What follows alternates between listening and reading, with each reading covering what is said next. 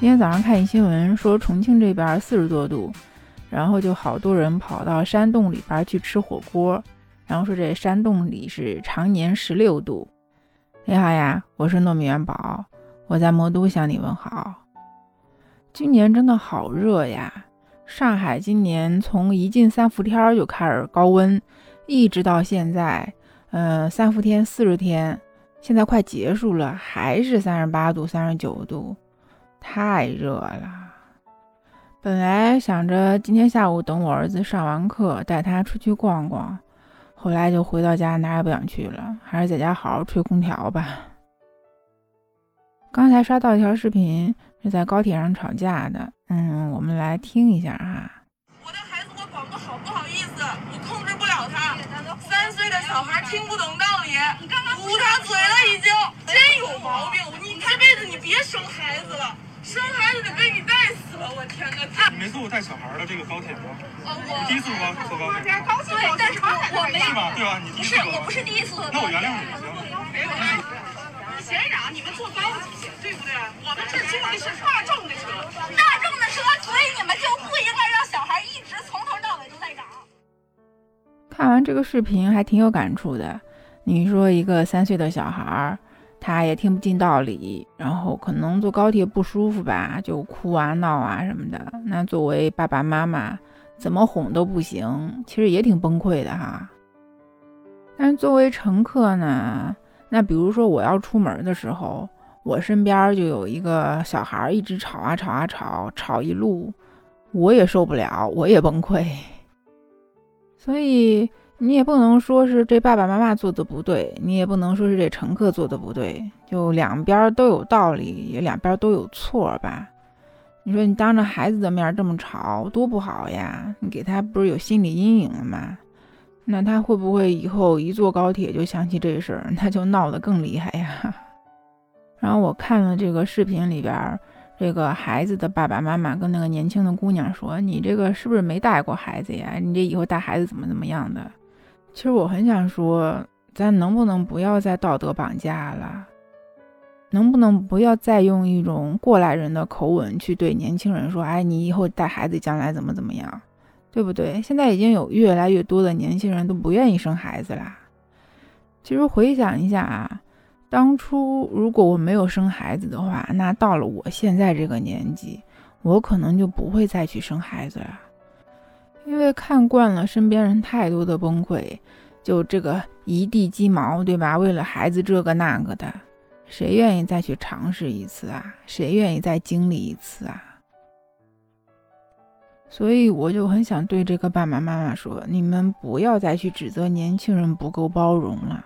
那你们带孩子出门之前就没有想过他会在高铁上吵闹，会影响到其他人吗？那你为什么不能多做一些准备呢？带一些孩子爱吃的零食、爱玩的玩具、爱看的动画片儿，或者你干脆哄他睡觉，对不对？实在不行，你可以带着孩子去车厢的连接处，你站在那个门口，可以看看外边的风景，可以告诉他，哎，外边这个是什么，那个是什么，转移一下他的注意力嘛，是不是？就像我看到的另外一个视频，也是一个妈妈带着女儿坐高铁，小女孩也就两三岁的样子吧，因为她还穿着尿不湿呢嘛。那上车之后呢，妈妈就怕他会吵到别人，就给了他一包湿纸巾，让他蹲在地上擦地。然后小女孩就在地上一顿擦，擦完地上就去擦小桌板，擦完小桌板的正面就去擦小桌板的下面，然后又去擦这个车厢的墙壁。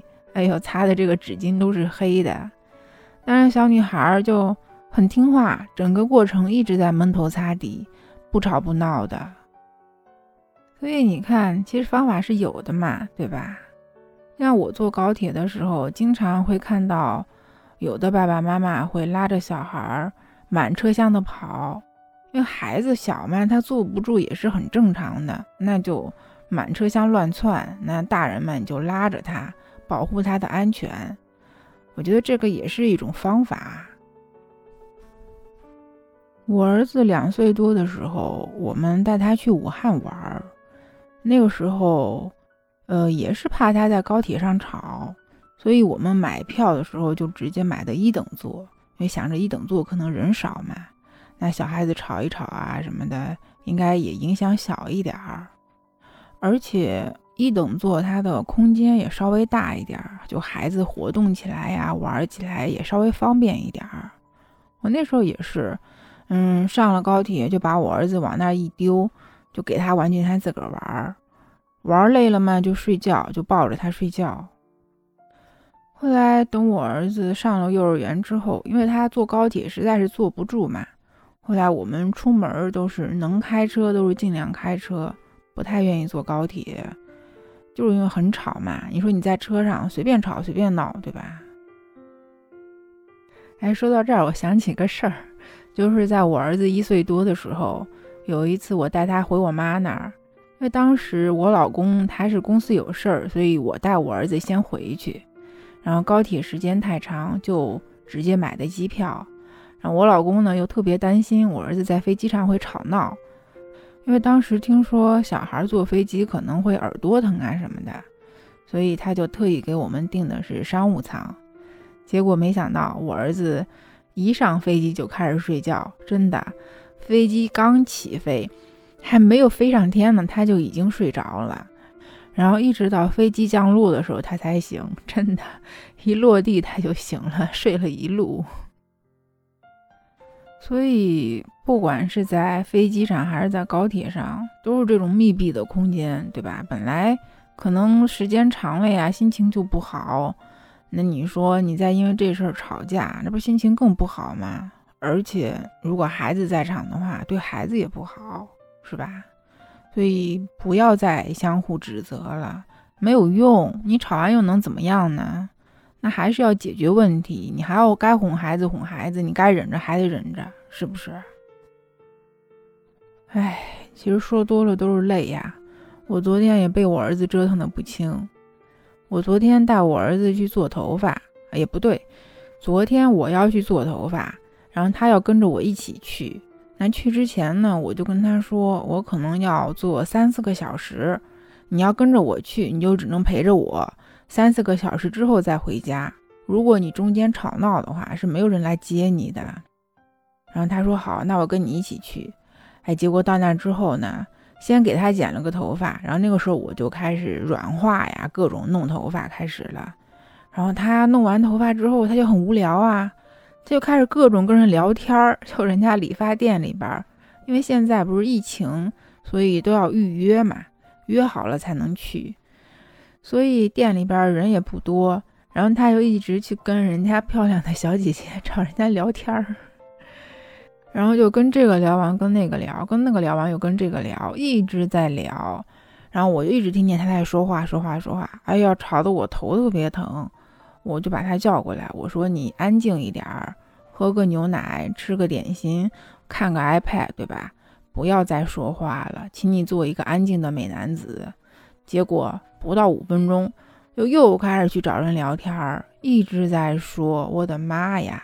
然后我走的时候，那个小姑娘特别开心的跟我说：“她我跟你说啊，你家儿子绝对是社牛，以后不用担心没朋友了。”所以后来到家之后，我儿子在凑在我旁边跟我说话。我说：“请你离我远一点，让我的耳朵清静一下。我真的被你吵得脑瓜子嗡嗡的。”